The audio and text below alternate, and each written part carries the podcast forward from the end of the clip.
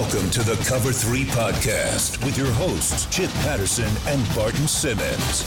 It's your call for the best college football coverage.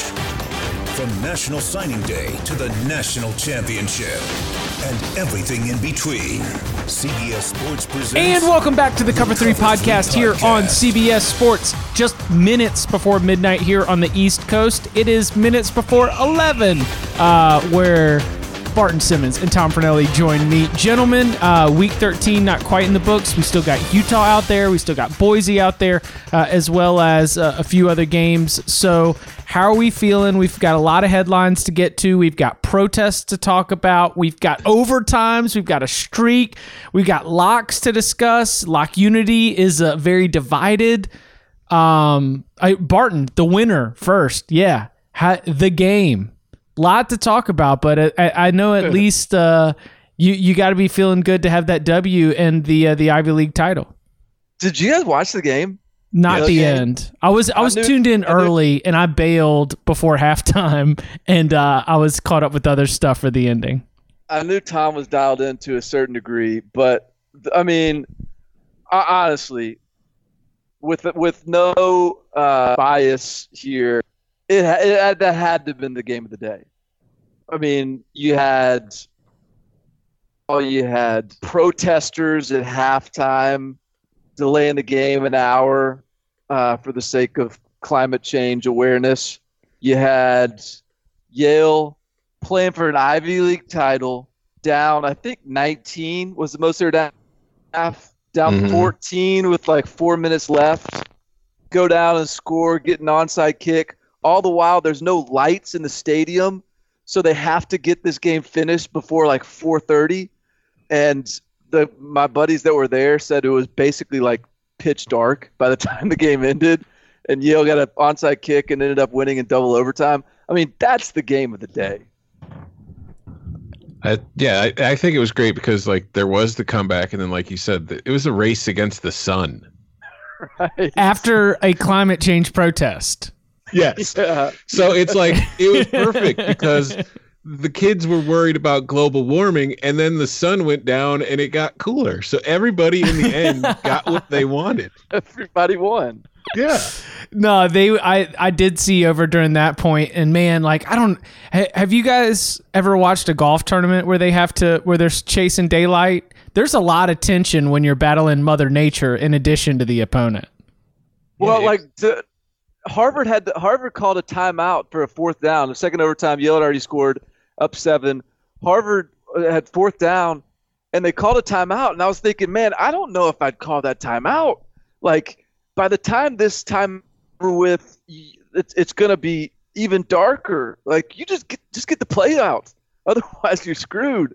So, like, the whole thing was pretty wild. And but good for the Eli's. Knocking off Harvard. Three in a row now, boys. Ivy League champs. It was all flashback to like playing with your friends at the park when the sun was going down and you had to get home, so you had to finish the game before the sun went down.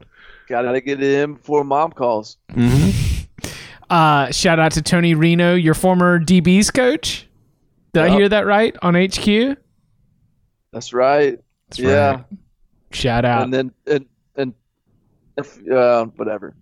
Tim Murphy, Harvard coach, after the game was like, had a little salty. Our guys deserve to win comment. Ooh. Tony Reno said our guys deserve to win too. So a little salt there at the end, but I was loving it. We'll take it. Hey, by the way, that we'll finish on this.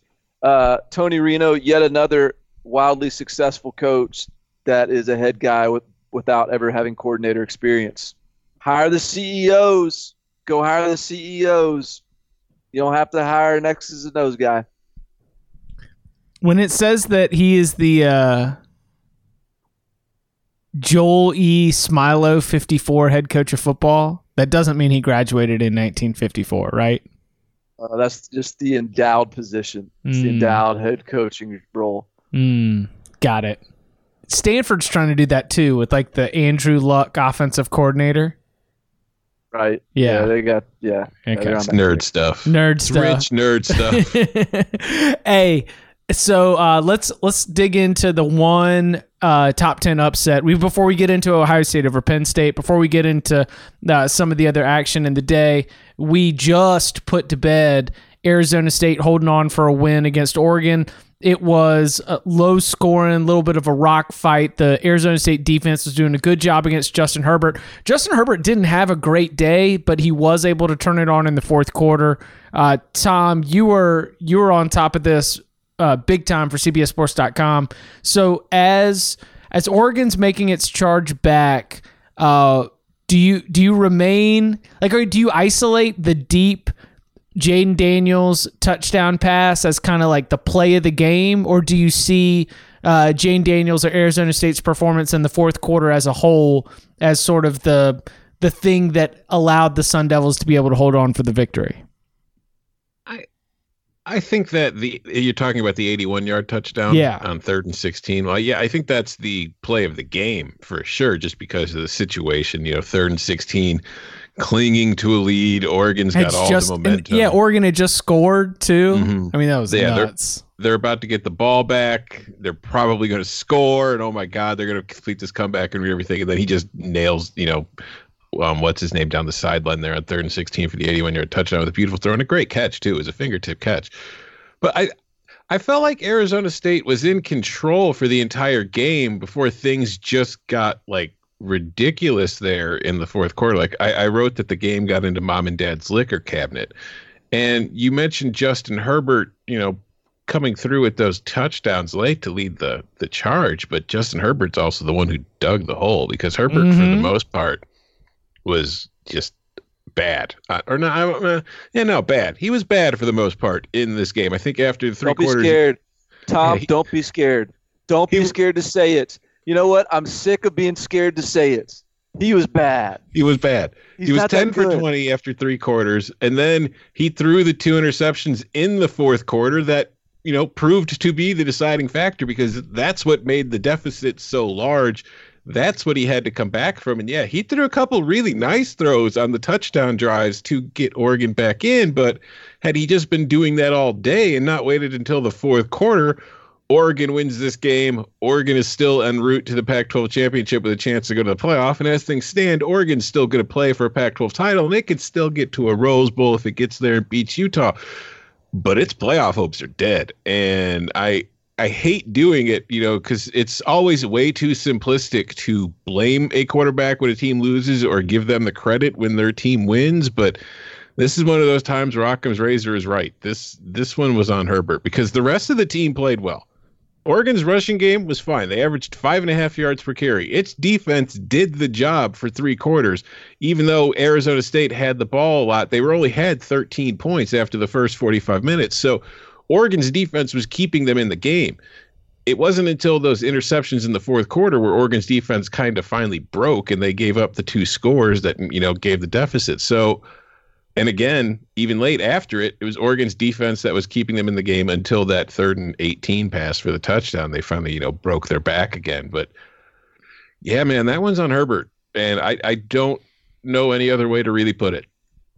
Speak your truth, Brother Barton. Herbert is the Emperor's Clothes prospect this year. The guy, and it's taken me a while to have the conviction on this, because I was one of the peasants that was trying to pretend like they saw the Emperor's clothes. The Emperor's not wearing clothes. We can all pretend like he is this really good first round number 1 overall potential pick, because that's what everyone's telling us. But the reality is, if we're watching him, that's not what he's playing like. He's always herky jerky. He never looks like he's playing in rhythm. He is big and athletic with a strong arm, and he is a good player. I don't want to make it sound like he's a bum. He's a good player. Of course he's a good player. He's very talented. But the next time I'm impressed with a Justin Herbert performance will be the first time. I never leave a game being like, well, Justin Herbert was just unstoppable. There's times when he'll make big plays. There's times when he looks really good, but I never leave a game being like that was the best player on the field, was the Oregon quarterback. And Maybe there's other behind the scenes reasons why he's not as good as the sum of his traits, but and I'm alluding to maybe like offensively, the system should be in the crosshairs, or the receivers aren't getting open for him. Whatever it is, like that to tonight was much closer to the typical Justin Herbert that I've seen in the big games when I watch him most of the time than the sort of quote first round quarterback. I don't get it at this point. I don't get it, but I tell you who will be a first round quarterback is the other Jaden Daniels. That's my dude right there. You called it early. You called it in like, cause he was an early enrollee, right? And at the end of spring practice, they named him the starter and you're like, well, if it only took a couple weeks, then he might be the real deal after all. So now on a team that is not just Jaden Daniels, but that is young throughout, Arizona State, 5-5 going into it, 6-5 now. They are probably, let's see, they got the Arizona game. They're probably going to finish 7-5. But you got to think that going into next season, this Arizona State team is going to be, unfortunately, everyone's dark horse. But this win makes a lot of the close, tough losses that we've seen from Arizona State. And Arizona State's had a bunch. I mean, Utah kind of kicked it in on them a little bit. They've had a couple of one-score losses already this season, up and down team for the most part. But to be able to get this victory here, especially at home, that's going to make them the sexy, trendy team in 2020. Jaden Daniels threw, you see that deep ball to Brandon Ayuk at the sideline to seal the game. He threw about 80 of those in the last 2 years in high school. Like, he is a chucker, man, and he is. I've never seen him rattled or anything but just even keel.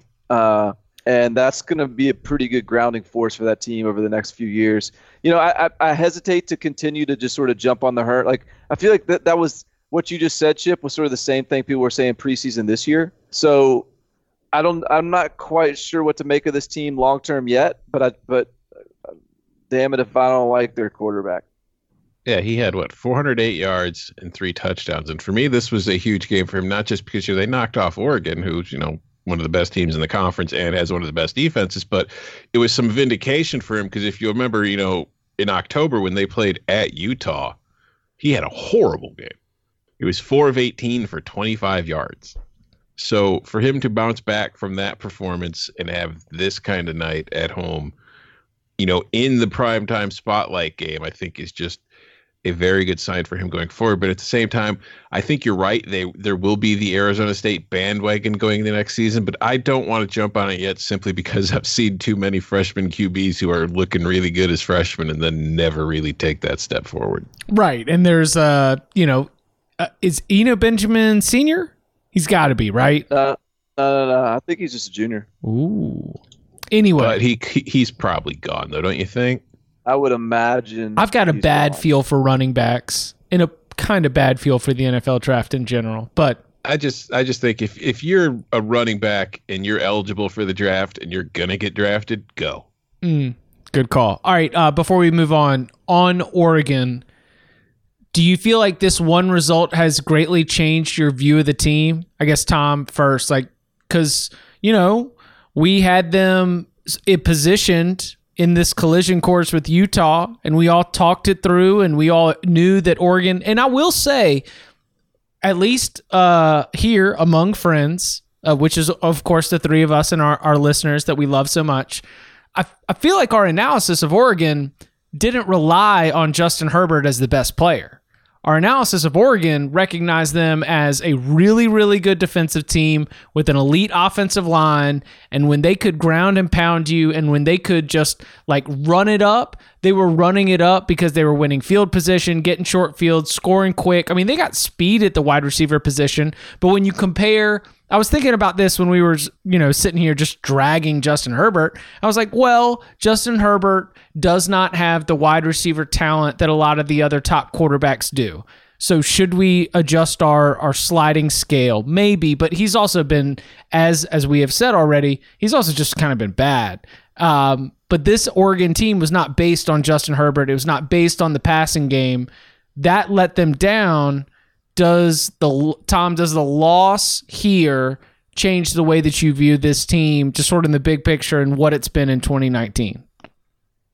Kind of. I mean, it's been a roller coaster ride for me with Oregon to begin with, because it was early in the year when I was skeptical of it. And then in the last few weeks was when they were rolling and I was kind of just like, okay, I see it. I see the path. I see all this stuff working out. And then tonight, he just ran into a buzzsaw in Arizona State and just, I still think this is a team. I think Cristobal's done a very good job in a very short amount of time turning this into a program that can be considered a Pac-12 contender and can be considered a playoff contender if it's in that conversation, like it was in that conversation before tonight's loss. So I think these are all very good signs going forward. I still think this is a top 10 team for sure. I don't think that this loss should, take them out of that equation. It's just there's still obviously improvement. And I think that, like we've bring the bus back. I feel like if they improve at quarterback, this is a team that could be really good, and maybe not even necessarily improve. Just get somebody who's not as prone to some mistakes as Justin has been at times. All right. I just think that we shouldn't throw the baby out with the bathwater with this Oregon team. And I don't think that this loss should somehow color their season. Truthfully, this is kind of what I thought Oregon was. It was you toss up against Auburn, lose somewhere else along the way, finish with a couple losses. So that they have become that, and that they didn't sort of exceed our expectations and go 11-1, I think is, I hope this doesn't turn into some sort of indictment on like Mario Cristobal or something because they lost Arizona State. This was a tough spot to go into Tempe and win this game. So Oregon's still a really good team. Oregon can still beat Utah. Oregon can still win a Pac-12 championship. This is still a fantastic season for Oregon. But I thought going into this game and I thought leaving this game that Utah was the best team in the Pac-12, and I guess we'll find out. You were on that since July. You're going to get us on that one because Utah does look like the best team. I mentioned this before. They look like one of the most complete teams.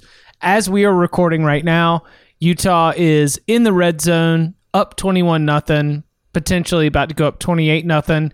This Utah defense is not going to... Ooh. Maybe not.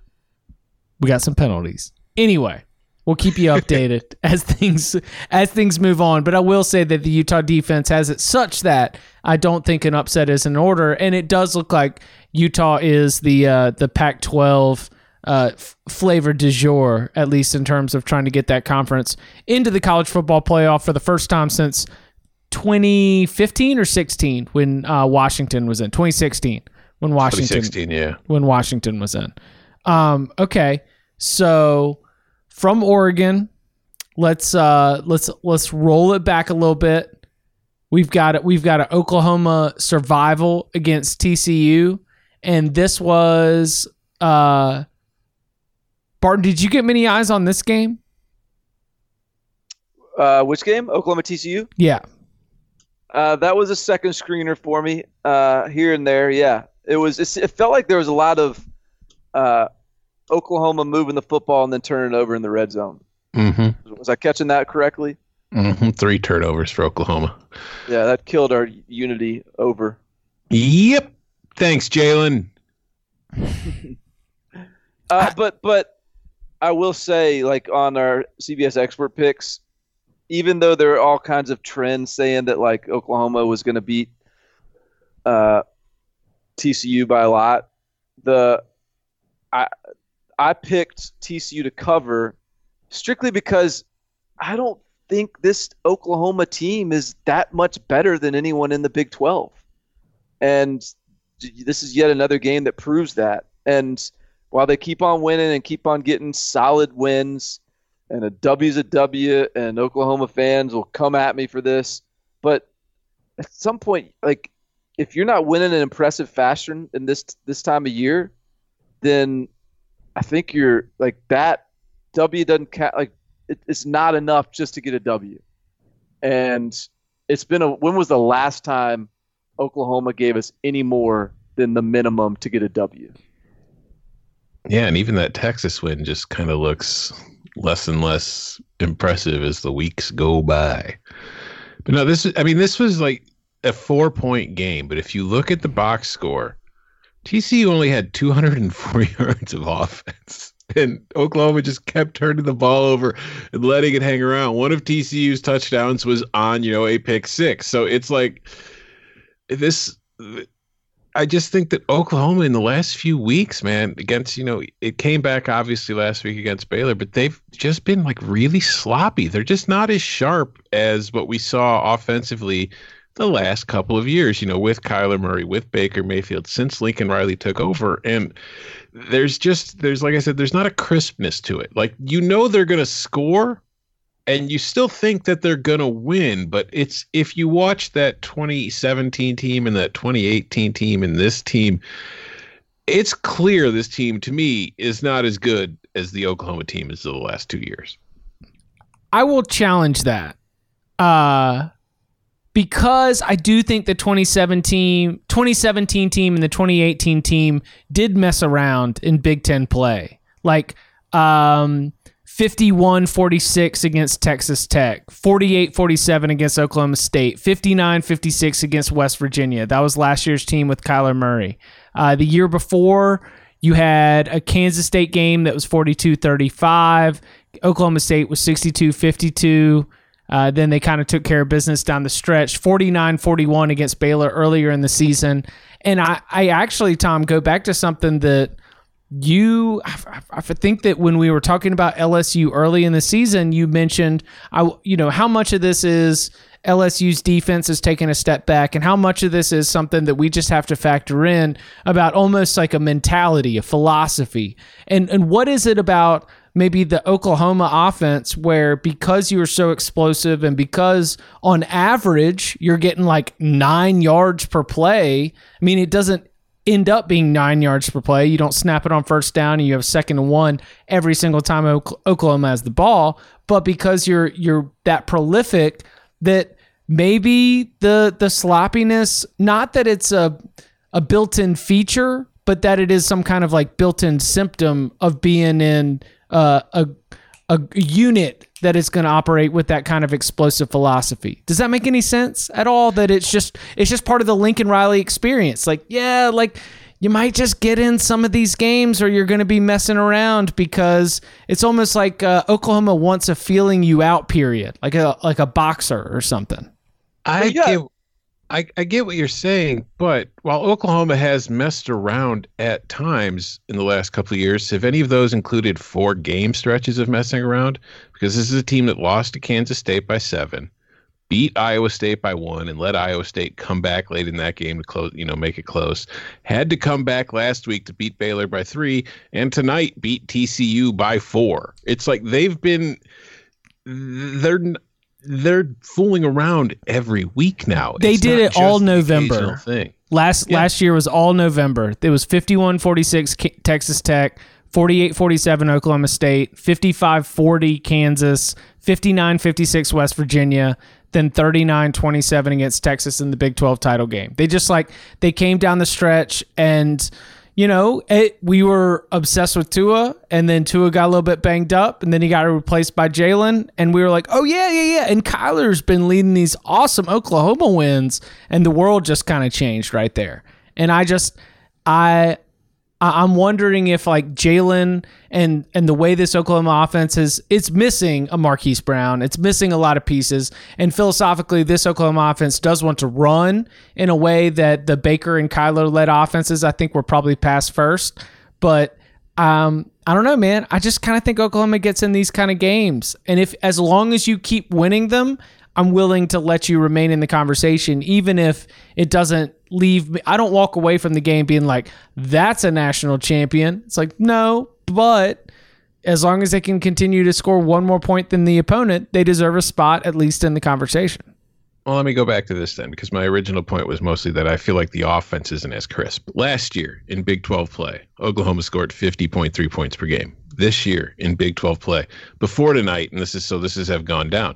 They were averaging 43.3 yards per game. So if we include tonight plus 28 divide by 8, they're at 41.3. So they're literally 9 points fewer per game in Big 12 play this year on offense. So I think that kind of backs up that the offense isn't as crisp. So I do think that that's a good reminder, Chip, because as you were describing the whole Lincoln Riley experience and excusing the sloppiness to a degree, I was about to say, well, just doesn't this team feel different than the Kyler Murray team and the Baker Mayfield teams? And the answer is it probably shouldn't feel that different. Like, it sounds like the results were pretty similar last year. And so I think that is – there's probably some truth to that in just the sense of Oklahoma wins in shootouts, and it's hard to stomach sometimes that's the way it operates, but it just wins in shootouts. It's anti-Georgia. It is 100% anti-Georgia. Yeah. Yeah. It is the anti-Georgia, but I'm not too thrilled with the way Georgia's winning either. Right, but I was talking about they instead of trying to pack everything in and limit mistakes, it's more like, no, you have all of the leash. Right. Go, right. You know what, Jaylen? Yeah. I believe that our offense will be the most successful if you are not afraid of anything and just try everything. It's like old school, like Loyola Marymount basketball. Yeah. Like we're going to intentionally not really play defense. We're just going to get you into a pace of play that is good, that we're going to be more comfortable with. We're going to be in better shape than you. We're going to chuck threes, and we're going to let you shoot open shots, and you're not going to be able to resist because you're not used to taking those open shots. And it's like, if one of those teams is more comfortable in that setting than the other. And so Oklahoma, hey, maybe we should just excuse this. I mean, but you are playing with fire. So it's like you excuse it to a limit. You might not predict it. You know, if Oklahoma gets to the playoffs, they'll be fine in the first round. They'll keep pace with someone. It'll be a fun game and lose. But they're not going to win a national title. Correct. Sorry, Tom. Did we cut you off? No. All good. Oklahoma sucks. No. All right. Ohio State. Again, this was a day for potent offenses just messing around. But that's what we get in November. You know, it's especially here because we've got 3 turnovers lost for the Ohio State offense, but and I made this case on CBS Sports HQ earlier tonight. Always make sure, man, if you're just like out and about, CBS Sports HQ, you can find it on your mobile device, cbssportshq.com, or through the CBS Sports mobile app. Highlights, analysis, all that good stuff. I think that this was a good reminder for Ohio State's defense as one of the best defensive units in the country, because the Buckeyes offense with the turnovers continue to make life a little bit difficult for that group, and Chase Young and the rest of them were feasting. Tom, did you think that you came out with any good notes, positive or negative, about this Ohio State team, at least in terms of its national championship contention, its ability to continue and finish the job with Michigan coming up next week, and then either Wisconsin or Minnesota in the Big Ten title game?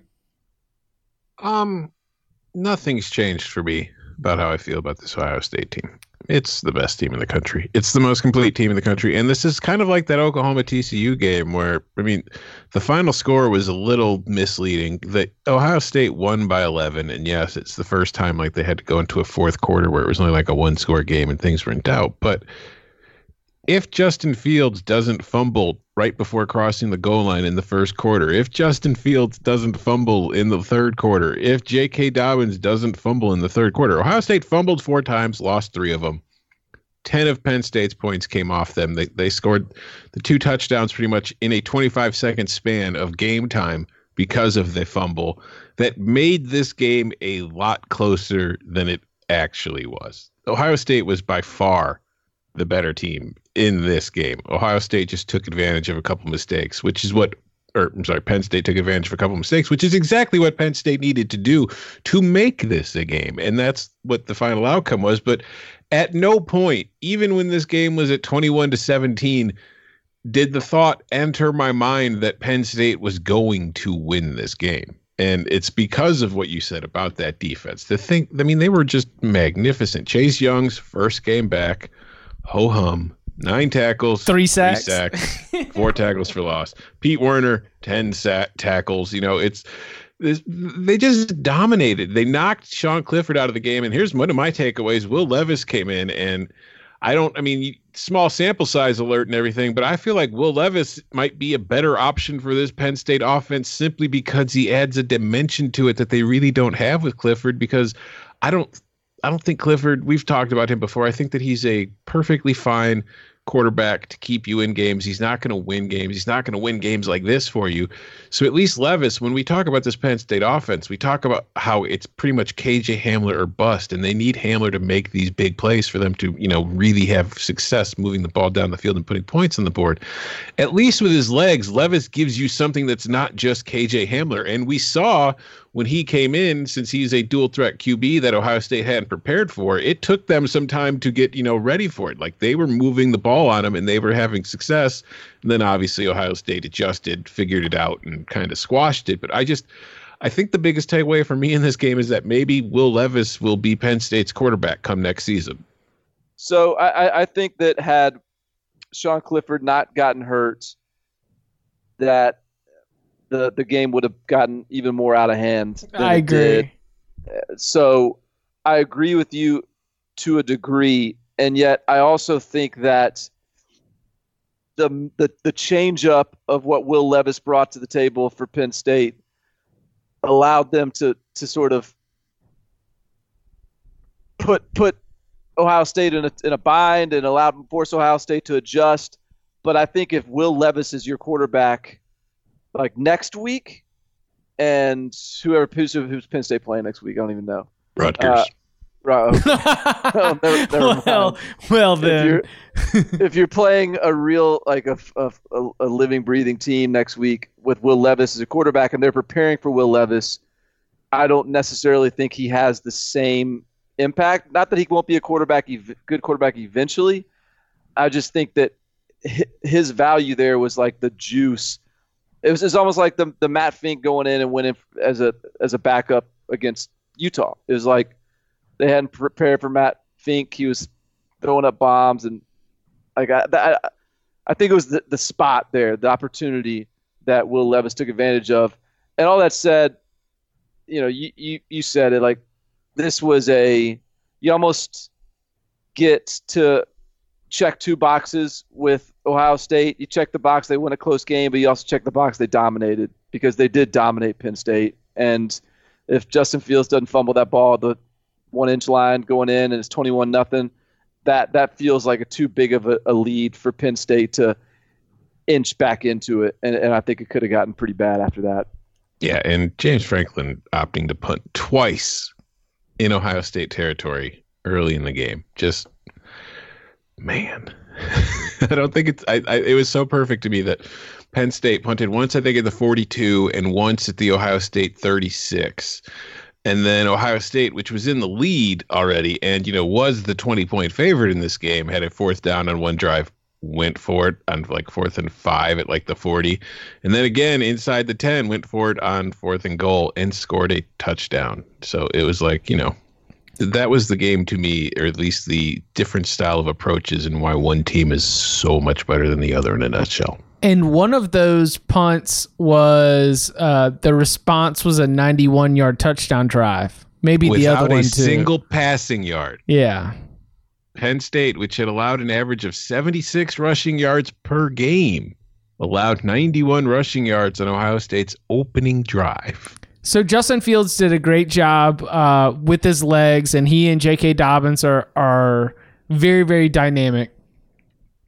Where are we at with Justin Fields? I mean, is it even fair to put the microscope on him?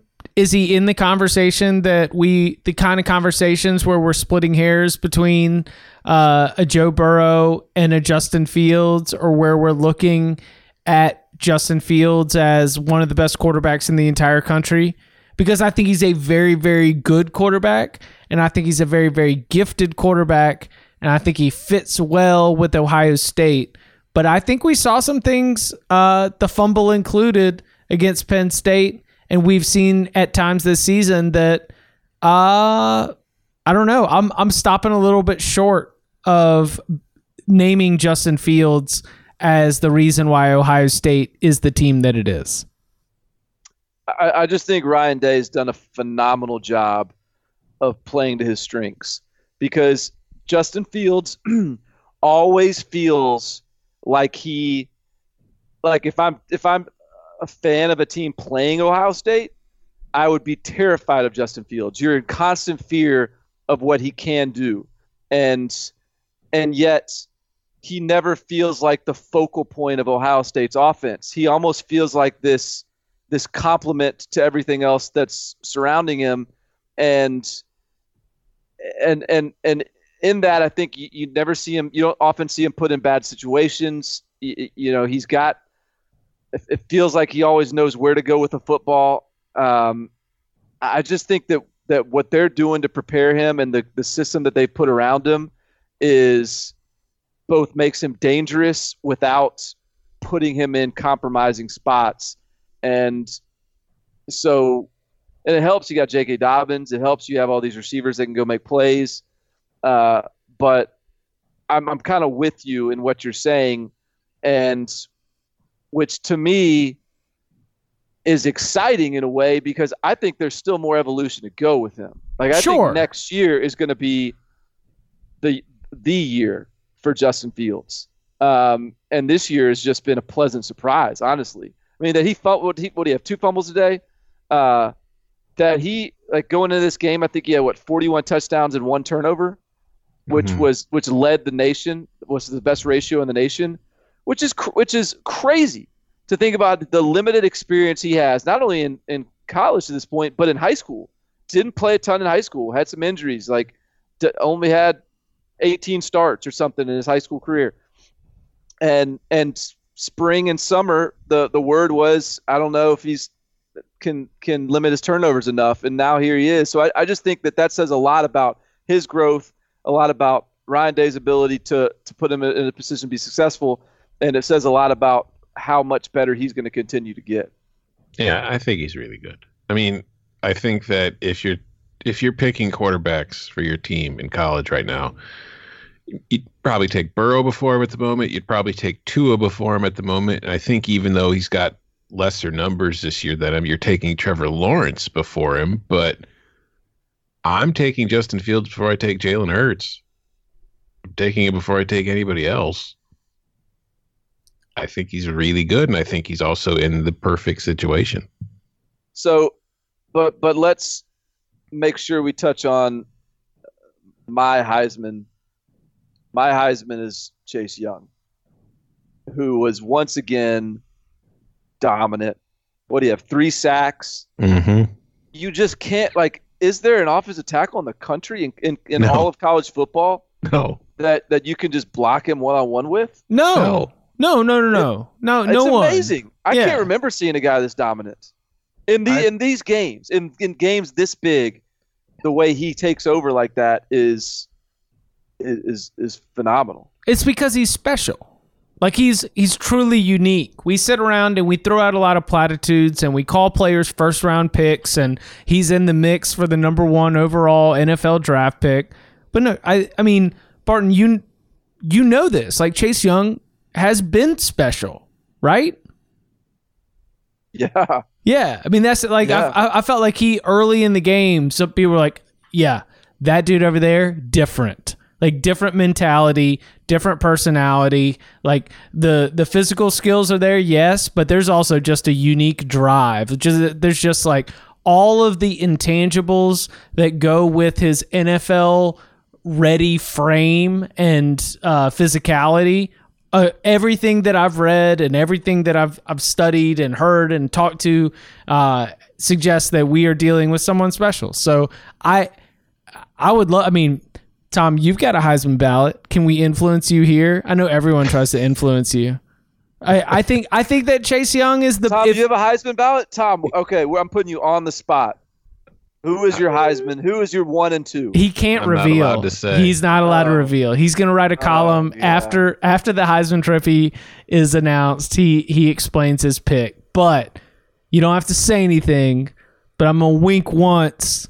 You wink twice at me as we speak on Skype without video. All right. I will. Is Chase Young going to have a spot? It could be second or third, could be first, whatever you feel okay with. Going back to just like anybody blocking Chase Young, I don't know if you guys saw it, but Dennis Dodd interviewed James Franklin on HQ for the part of our pregame this morning. And he made a comment about how are you guys planning to stop Chase Young or block Chase Young? And Franklin just like laughs to himself because you're not blocking Chase Young. He's like, he's going to get a sack. He's going to get at least one. He'll probably get two. He's like, we just got to make plays between them. It's crazy.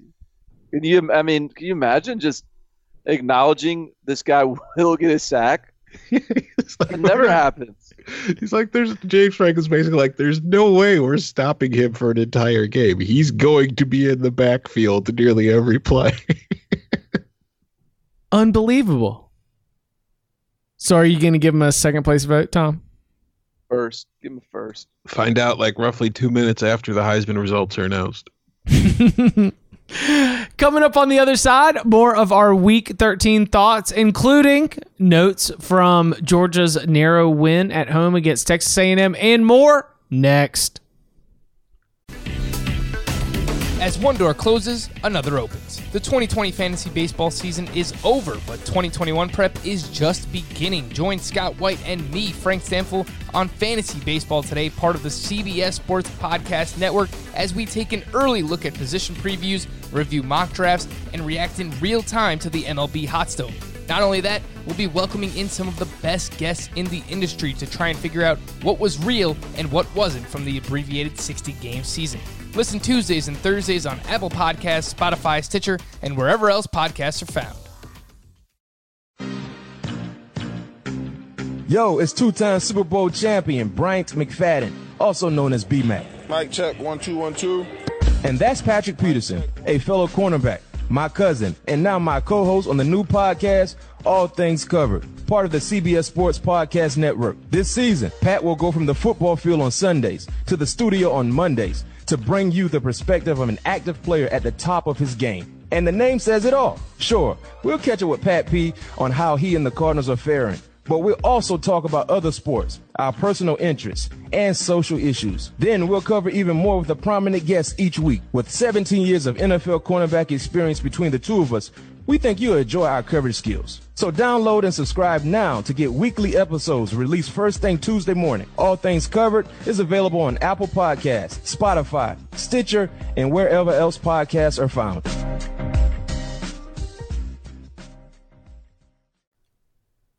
So the Bulldogs, it was a good recruiting visit.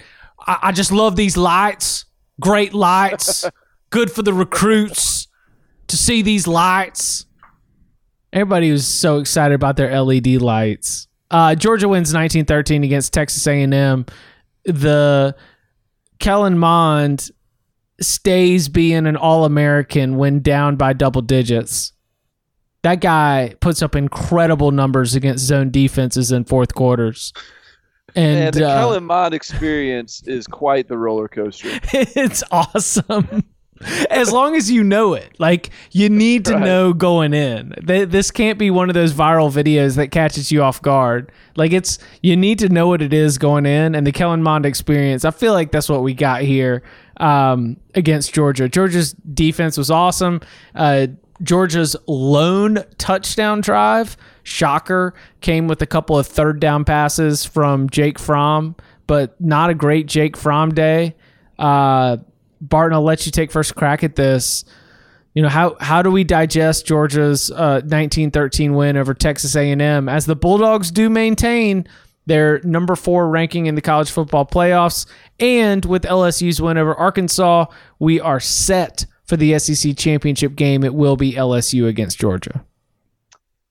You know, Georgia fans seem to have a sensitivity towards my comments to them more so than other fan bases. More because than Texas A&M?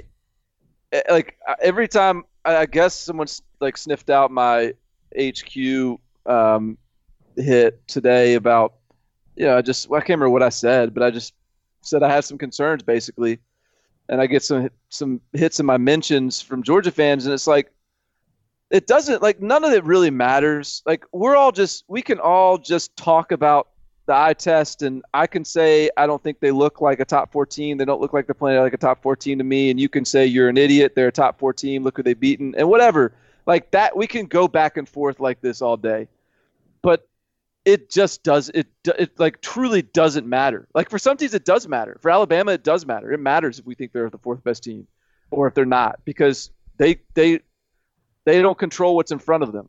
But for Georgia, it doesn't matter, because ultimately, if Georgia is a top 4 team, then and if Georgia beats LSU, it'll be in. Georgia doesn't beat LSU, it'll be out. And so all of the other posturing just doesn't matter. I can just tell you that in the age of offense, Georgia doesn't have an offense that I trust. And I that concerns me. I think LSU is going to be capable of scoring points. How many points? I don't know. My hunch is it'll be more than Georgia. But like, hey, if Georgia manages to boa constrictor LSU and win that game, that'll be awesome. Like I will be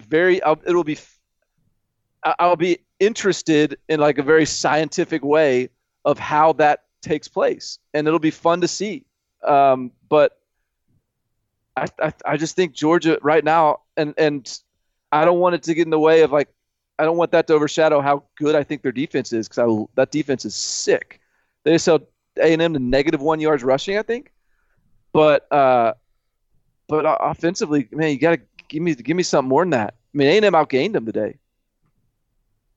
That's concerning to me. I want to start by saying I hate the lights. I hate that the lights have become a thing, not just in Athens, but at other places. I think it's stupid.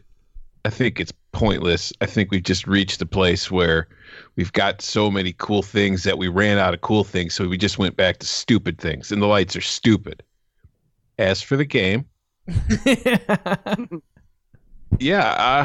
mean, Georgia won, and if not for the lights, I probably would have fallen asleep. So maybe that's why the lights are there, to keep people awake while they're watching a Georgia game, because, man, they are boring.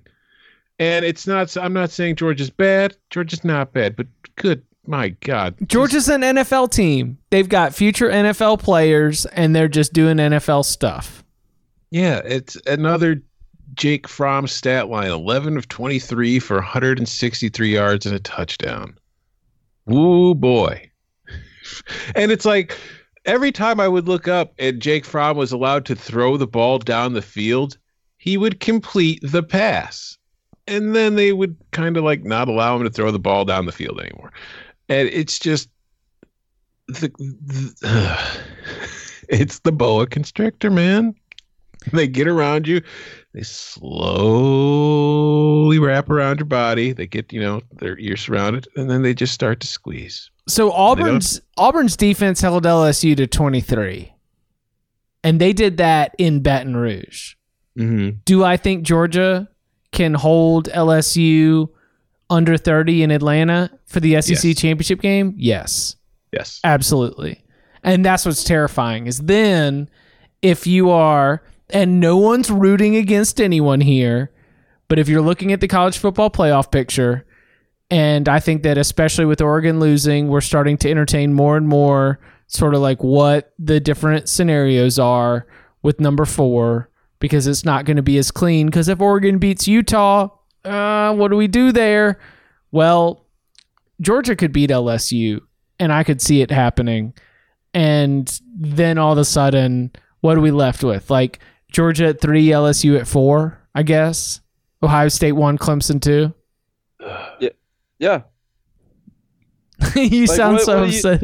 No, I mean, what are you getting at? Like if Georgia beats LSU, are you saying that that's like a disappointing 4, or what are you getting? What's your point there? It's a little bit along the lines that we are dealing with a group of college football playoff contenders where a lot of these teams, almost every single one of them except Georgia, has a dynamic offense. And I would argue that Oregon was probably closer to Georgia than Utah is, and that Utah is a little bit closer to Clemson, Ohio State, and LSU than Oregon. And that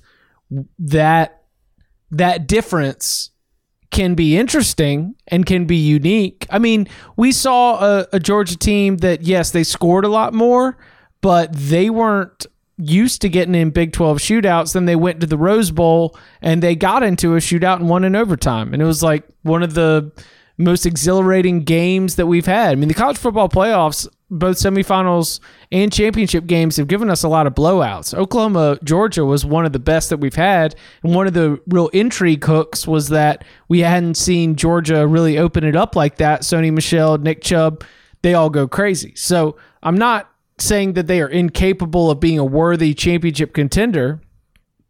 I'm just continuing to sort of play out the scenario where Georgia ends up being able to beat LSU. And it's, again, like you mentioned, comes back to respect for the defense. Well, yeah. Look, and it may very well be, when it plays LSU, it might very well turn into that Rose Bowl game where because LSU can't really stop anybody, it becomes a shootout and just Georgia runs it all over LSU. Maybe that's what happened. I don't know. I mean, if they win it, then that's great. I'm just, I just think that right now offensively there's a lot to be desired. On the flip side, A&M's close. They're getting closer, but I tell you, man, I'm ready for Jimbo to join the party here. I think that if we can get Jimbo into this whole SEC West elite club, and Texas A&M is another really good team, I mean, that'll be fun to see the kind of the gauntlet of the SEC West get raised up another notch. Because clearly, I mean, they're not there yet because they're not beating any of these teams.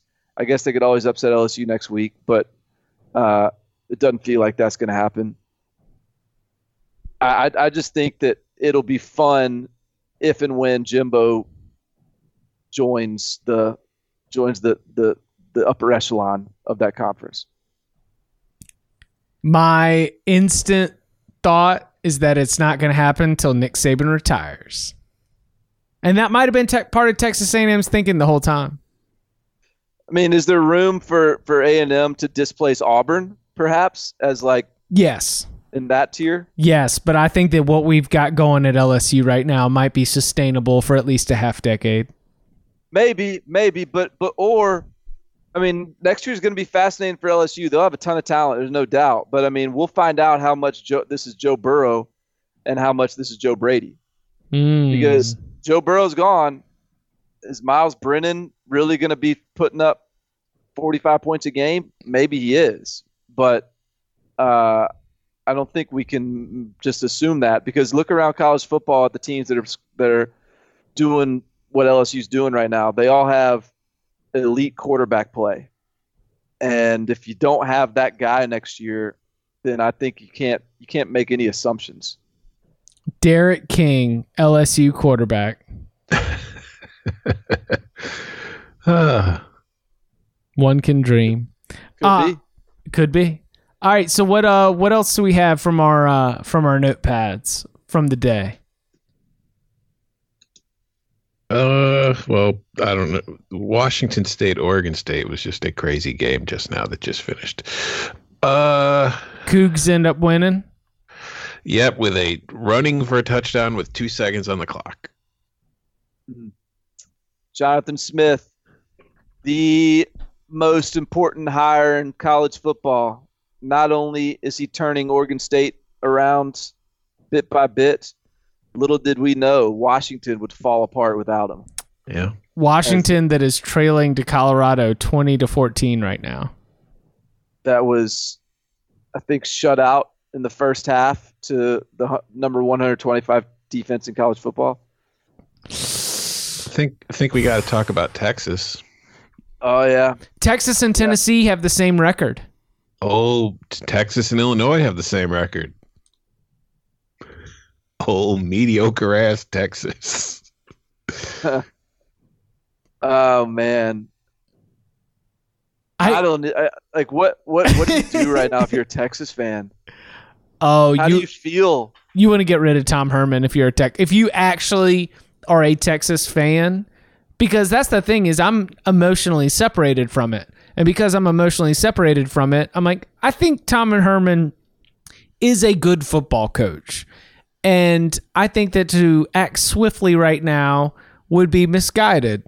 And you might have to like reset the clock because, you know, how many Texas coaching searches have gone to land the whale, right? And so I would just hang on, and I would just understand that there's a lot of extenuating circumstances with this in terms of injuries. There have been a lot of close losses.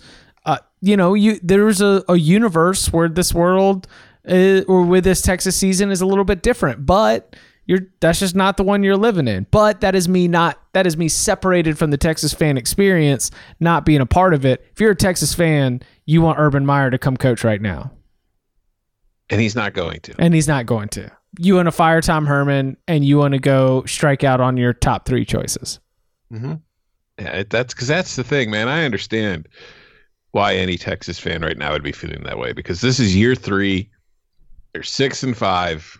4-4 in the Big 12 after, you know, winning 10 games last year, after beating Georgia in the Sugar Bowl, thinking, you know, everything's all right, here we go after our long wait. Things, you know, we got the coach we wanted, and now we're ready to take off. And now they feel very much differently, and that's the thing.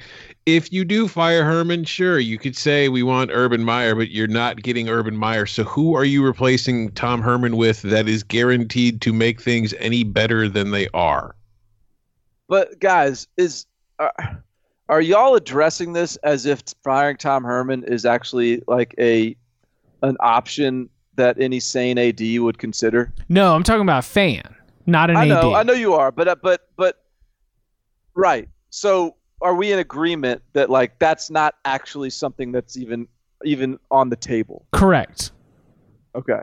But the conversation is different going into next season, where you're dealing with a coach who is going to be what?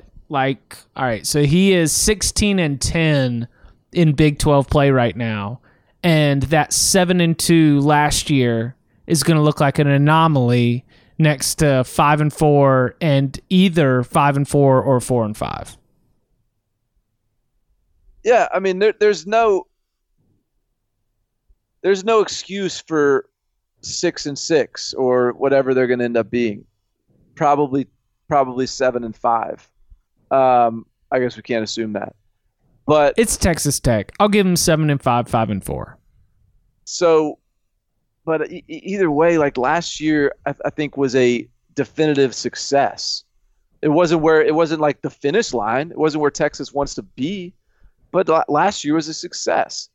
And I'll tell you what bugs me is when people are like look at Ed Ogeron at LSU, and you know LSU wanted Herman and they didn't get him, and now they got and Texas got Herman, and man, maybe Texas should have been looking for Ogeron the whole time, or just sort of like scenarios like that. And the same thing with the Ed Ogeron at USC thing. Like maybe USC should have never fired Ed Ogeron and let him stay on as after the interim. Like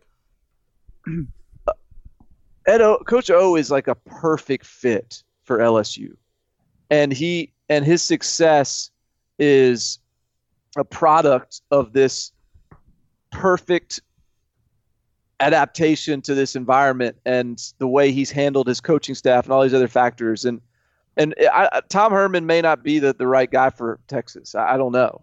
But just because he's 6-6 right now doesn't mean that Coach O or Matt Rule or anyone else would be any better. Like, it's just you never know how any coach is going to handle any different setting. I mean, Charlie Strong, it seemed like a no-brainer when Charlie Strong went from Louisville to Texas. And it appears that the Louisville deal was just the outlier for Charlie Strong. Maybe Houston was an outlier for Tom Herman, but there's also reason to think maybe this season is the outlier considering all the injuries they've had.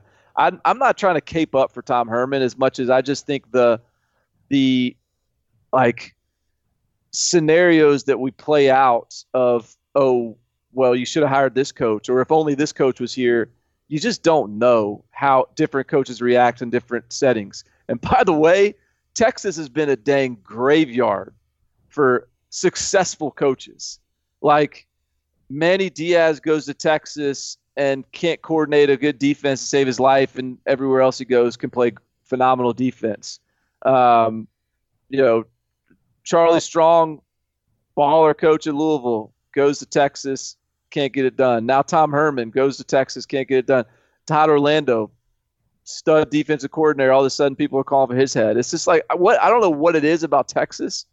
I don't know if it's the expectations. I don't know if it's the players and their, just the players going to Texas are too entitled or what it is. But it's become a tough spot for good coaches to go and be successful, and it's kind of killed some careers lately. I don't have any explanation. I think that Texas might have some Michigan to it. Michigan, by the way, continues to be playing its best football of the season. Texas might have some Michigan to it in that internally, what's the goalpost for success and what makes a successful season might not match all of the fans, and it might not match some of us on the outside. Does that make sense? Or it might just not be that good. What, the Texas program might just not be that good? No, I think I agree with a lot of what Barton was saying. I think that we're overlooking a lot of injuries this team's had defensively, which doesn't excuse all of it because they should still be better. They're still supposed to be more talented than, everybody else in the conference not named Oklahoma, and they don't play up to it. And I do think that there is some changes that maybe need to be made on the coaching staff, not necessarily with Herman, but I think, maybe they need to shake things up. Maybe sometimes you need that kind of wake up call to get a little adrenaline rush through your team and through your program to get things headed in the right direction. And I wouldn't be shocked at all if we do see those kind of changes in the offseason. I don't think Orlando should be one of them to go because, again, I think the defense has dealt with a lot of injuries and it's been stuck in a lot of bad situations because of it. But I mean, at some point, how long does Texas have to be this team before we accept that maybe this is just who Texas is now? Well, and that's where you say that Texas has only won 3 Big 12 titles. Yeah, and since, Vince Young hasn't been there in a long time, and there hasn't been a ton of success since Vince Young left. Well, no, I mean, they made the Big 12. I mean, one of their last Big 12 championship was when they made the BCS national championship game with Colt McCoy. Colt McCoy gets injured. Garrett Gilbert comes in. But your point is correct that we're dealing with, 22 or 23 years of Big 12 conference history, and Texas has only won the Big 12 3 times. This is Oklahoma's league. Texas is they are number one in the conference in terms of their stock price and their revenue and their Forbes value, and they are number 2 in terms of football success on the field. I mean, since 2010, this is a program that is finished with 7 losses more time than it's finished with 10 wins, 3 times as much. Wow. It's interesting. Tennessee. Or I'm sorry, 4 times as many, because there's been 4 7-loss seasons since 2010. Tennessee did get that W though on the field. Very proud of my beloved Vols. Proud of that money line sprinkle. I had faith in the old Vols getting it done this year. I think that I still think when that has been a coaching staff that I've always had a hunch was pretty good. And even in the midst of the BYU and Georgia State mess, I don't know. I feel like there was reason to not give up on those guys, and they're making good on that right now.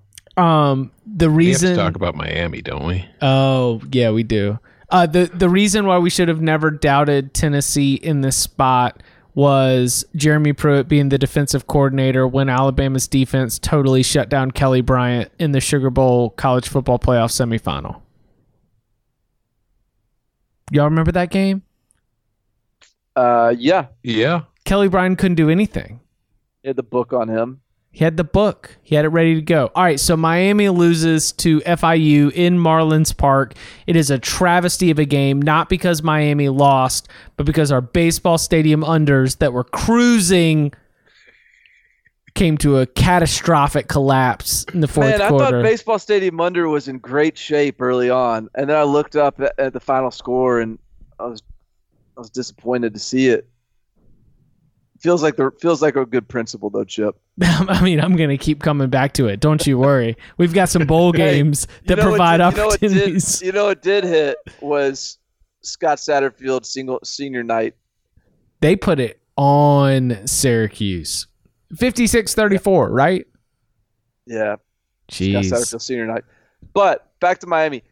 I feel like all of college football? It's just the appropriate thing to do, and contracts be damned. It feels like the universe is just demanding that Manny Diaz and Butch Davis swap, trade keys, and Butch takes over Miami, Manny takes FIU, and we just call it a day, and everyone will be like, that will satisfy the gods of football. Can I read you guys a quote from FIU linebacker Sage Lewis? Please, quote, bring it. We wasn't even calling them the University of Miami during the week. We were calling them the University of Coral Gables. We're the true Miami school. We have more students internationally. We did it for the university and really for the world. Miami's been rocking this fake swag for so long. Like they're trying to play the role of the U, but they don't really have it. Butch Davis knows how to bring out the true swagger. Like that just sounds like a University of Miami guy talking right there. Only he's at FIU. Let's get it back squared away. Let's get the stars aligned and get Butch back on board. Yeah, it's like I tweeted earlier tonight. It wasn't a great Saturday for the Back brothers, Texas and Miami. Jeez. I think it was Chris Felica that tweeted this. Miami is the first team in 40 years, I think, that has lost 3 games in one year as a 14 or more point favorite. Mm-hmm. That's pretty strong. That's really strong. That's because you have to be good enough to be a 14-point favorite. But you have to be bad enough to be able to lose 3 times. That's remarkable. I don't know what to make of this Miami team or Manny Diaz other than it's an untrustworthy item. But like I would not buy Miami at the fish market. Who does Miami play next week? Let's see. Is it Duke? I don't know. Can we not make the argument that, or not make the argument? It's Duke. Yeah, they're playing in Durham. They might lose, honestly. But propose the fact that maybe Miami looked at FIU and, like Barton was saying, Miami likes to project the swagger and think that it's still Miami. and didn't really think too much about FIU, and then just kind of got hit in the mouth and had no idea how to respond, and then FIU just went out and beat them. I'm willing to because they did have that swagger. Miami didn't. I'm willing to consider that because you are coming off. If you're a Miami player, you beat Florida State and got Willie fired. You put 52 on Louisville as Jaron Williams threw 6 touchdown passes. You might have come into this game overlooking FIU. Yes. Willing to consider that. For sure. Still comes back to FIU, the coaching staff. Definitely wasn't looking past Miami. No, not at all. Let's see. Anything else stand out to y'all? Is this Mike Loxley hire going to go down in flames quicker than we all imagined? Things are so bad at Maryland that even Nebraska can blow it out. I mean, you're getting Nebraska get-right games at home, and you're not even recruiting that well in the state of Maryland. I don't know what to tell you, man. This is getting ugly in Maryland. I know this stat isn't fair, but I'm going to read it anyway, okay? Mike Loxley has now been head coach for 45 games. He is 6-39. Yeah. And the New Mexico aspect of that cannot be overstated. The state of that program and the fact he didn't do a whole lot to improve it. But he's only 4-13 in Maryland.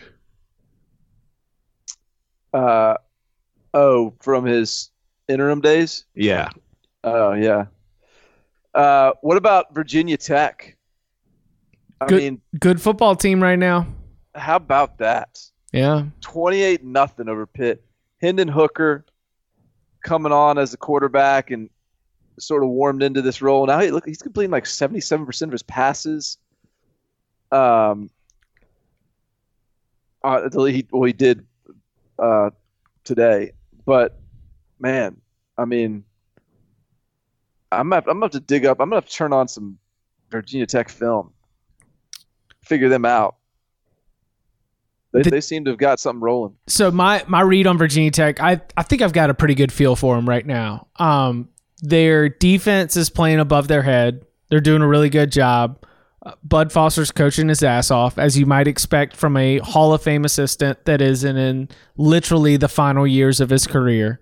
I think that on the offensive side with Damon Hazleton and they've got like just enough skill position players that when they get in some of those, like this Virginia Tech team loves throwing some goal line fades because they've got Hazleton and a few other dudes that can just go up and make plays. But their goal today against Pittsburgh, and the reason why Hooker had such a high completion percentage, is they just did short, easy stuff side to side because Pitt's so good on the defensive line and just sort of playing downhill that they just decided to test the secondary, and secondary didn't go out there, make tackles, make plays. And so the Virginia Tech was able to move the ball. The defense continued to play above its head. Basically, since that Duke game, the defense has played at a little bit of another level. So they are not the best team in the ACC Coastal on paper, and they are probably not the second best team in the ACC on paper, but I think that they're going to beat Virginia, and I think that when they show up against Clemson, they're not going to get blown out, and that's the nicest thing I can say about it. I think they will beat Virginia as well, and I think when they show up against Clemson, they will get blown out.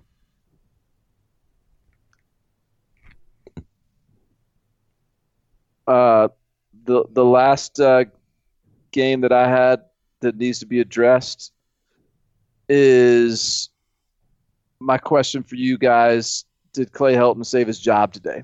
No. You don't think so? I think he might have. Nah. Great win. Glad. You know what? It's almost easier this way. You went and got the bell back. Send him out feeling good. Yeah. Nice guy. It's a nice guy. You get to send him out feeling good. I mean, does beating UCLA save Clay Helton's job? Does Aiton? No, it's less about this win saved his job, and more about if the new athletic director truly doesn't really want to get rid of him and truly wants to sort of hold for another year and not fire a coach and hire a coach like first day on the job. And if he really like kind of wants an excuse to keep him around, then Clay Helton, you know, maybe he did just enough to, with all the injuries, to, you know, finish strong and just give him a stay of execution for another year. I will concede this. Maybe Bone has a short list that is like Urban Meyer and James Franklin. Okay. And he puts out feelers to them. And if he finds out neither of them are interested right now, then yeah, maybe Clay Helton does get another year. Yeah. I'll jump on that, Tom, but I just think James Franklin would say yes if he got asked. I had no sources on that. That's right, just right. Yeah. I mean, Chip Patterson reporting. No. Yeah. I'm sure at the 74th minute of this podcast, that'll get clipped. Here goes the. Here come the headlines. Right. Here come Penn State fans and your hats. But the reality is, I think James Franklin probably would at least take that call, hear him out, and see what the game plan is. Today was another example of why he would be interested in that job. I mean, they kept replaying that during the Big Nude Saturday pregame show, but like, I had not forgotten, but I had at least in my, you know, big library of college football memories stashed away. And we talked about it on this podcast, but him coming out last year and being like, we're not elite. Like, damn, James, you said your team wasn't elite. That's yeah, I don't know. We'll see there. I do not think that Clay Helton saved his job with the win, as it cashed the win total over. I will say shout out to that. That was sweet. And as it was a good finish for them to get that win after losing that game last year, a little bit of get right, a little bit of revenge. But I don't see – I see it almost as a little bit of a negative because now – USC's regular season is done a week before everyone else, and that it's almost like USC does have a head start. If they want to make a change, I don't know when they would announce it or what they would do, but if they plan on firing Clay Helton or if they plan on replacing him, they've got a head start on some other jobs potentially. So we'll see. I don't think that he saved his job with the win. That's all. Utah's up 35-0, though Arizona might put in a sad touchdown. Good luck. I'm gonna go so hard on this Utah train that people are gonna start getting really pissed at me for like believing in this Utah team. But do you know what sound a Utah train makes? What does it make? You. Little reward for anybody who listened this long. Hey, they'll be listening to us in Australia in about 45 minutes. That's right. They're waiting on us. They're waiting on it. All right. You can follow him on Twitter at Barton Simmons. You can follow him at Tom Fornelli. You can follow me at Chip_Patterson. Gentlemen, thank you very much. Thank you.